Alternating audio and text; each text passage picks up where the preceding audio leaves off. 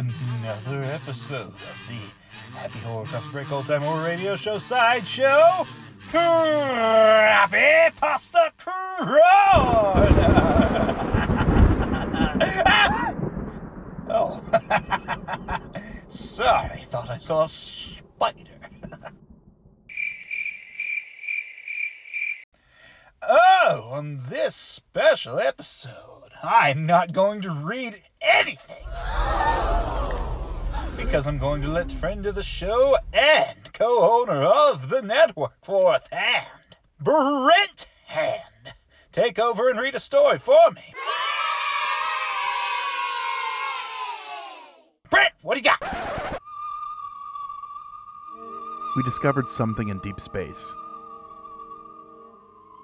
By Richard Saxon.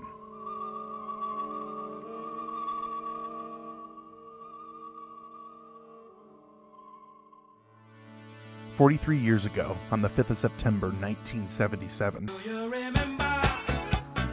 a space probe was launched from Earth and sent on an endless journey through space.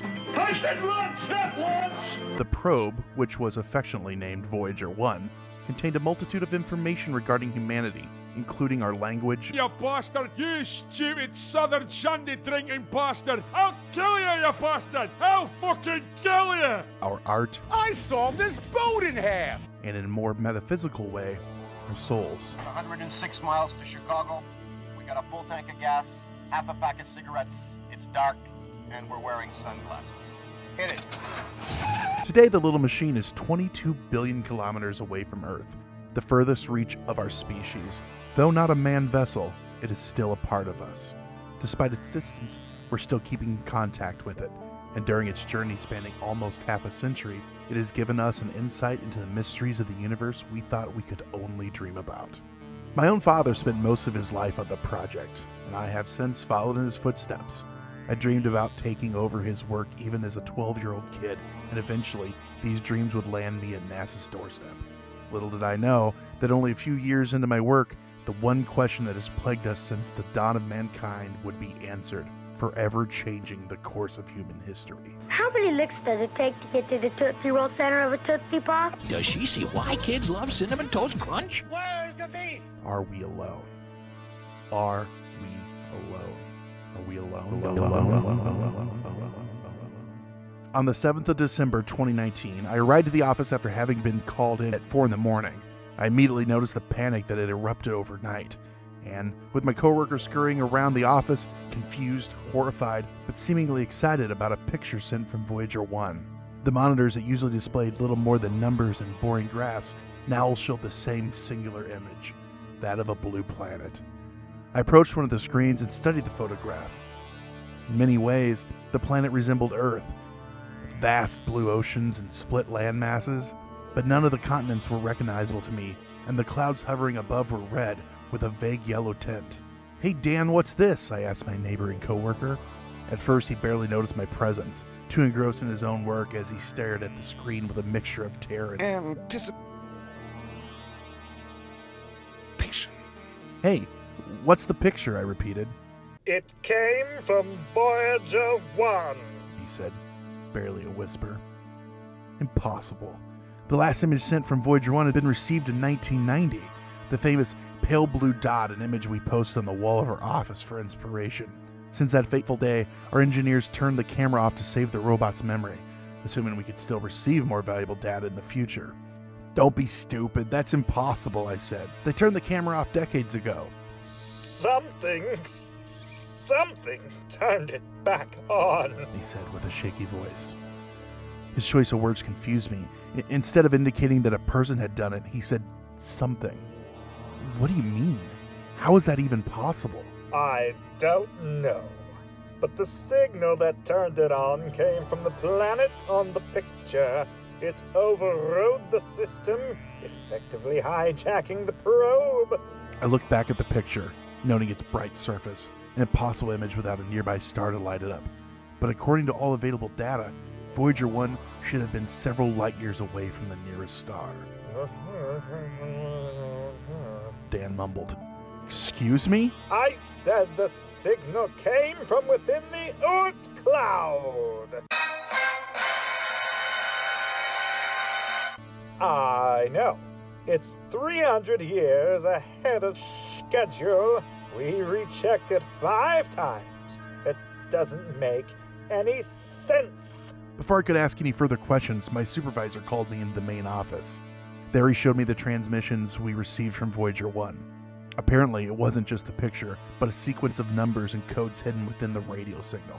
Do you know what it means? I asked, listening to the mess of sounds about 10 times. Well, that's why we called you in. We were hoping your father left behind any ideas about his work before he uh, passed away. My dad was a magnificent man, brilliant in his own way, but obsessed with finding the possibility of extraterrestrial life. Throughout the past century, Earth had picked up a multitude of different radio signals, most of them just an after effect from collapsing stars and random background radiation. However, among the mess of noise, several coherent messages had been filtered out from the symphony of the universe. The only problem was that we had no means with which to translate them. My father never could, he could only determine their origin, which fit perfectly with the current location of Voyager 1. Then it dawned on me that the last message, coming from Voyager 1, wasn't just another random signal sent from a thus far unknown planet, but a mathematical key that could be used to translate everything we'd received so far. My theory was that this species that had hijacked the probe had used it to understand our language, instructions of sorts. We spent the next few days deciphering the message, desperately looking for the key.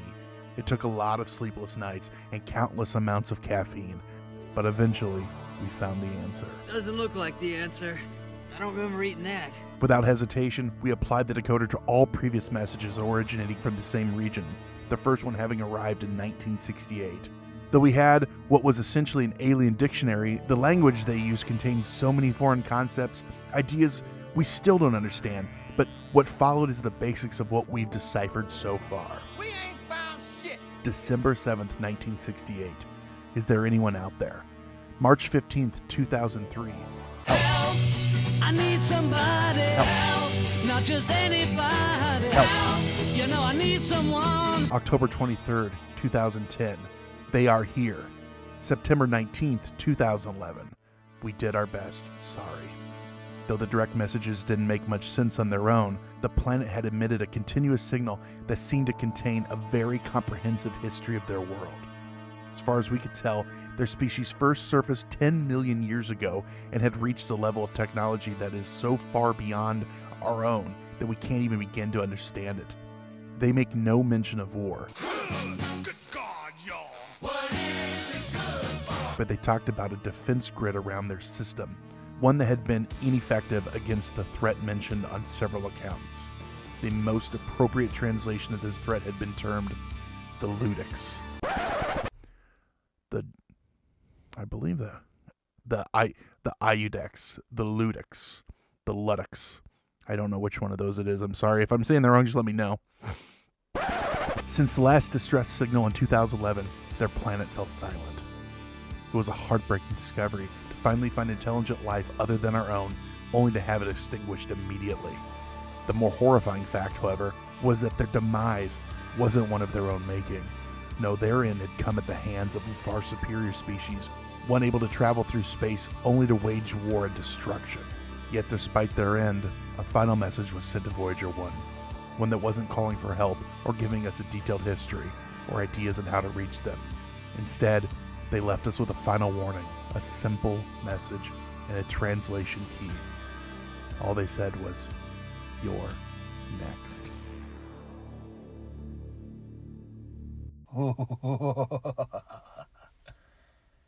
Your next what? Your next cup of coffee? oh, because that's what you're gonna need to hold yourself over until next episode. Oh, but don't cry, baby dolls. It ruins the flavor. Instead, to fill the void, why don't you go check out any of the other shows on the Fourth Hand Network? Or Soundstooth app. Ah! Got a bunch of good shows on that. Hell, even go look at the little video clip things on YouTube.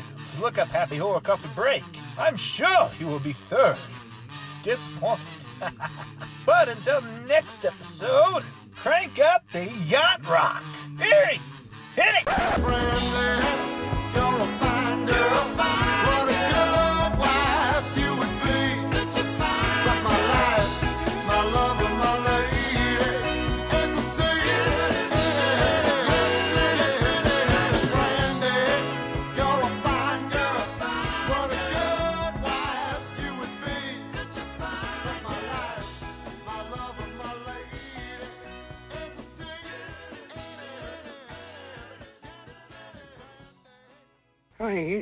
It without biting.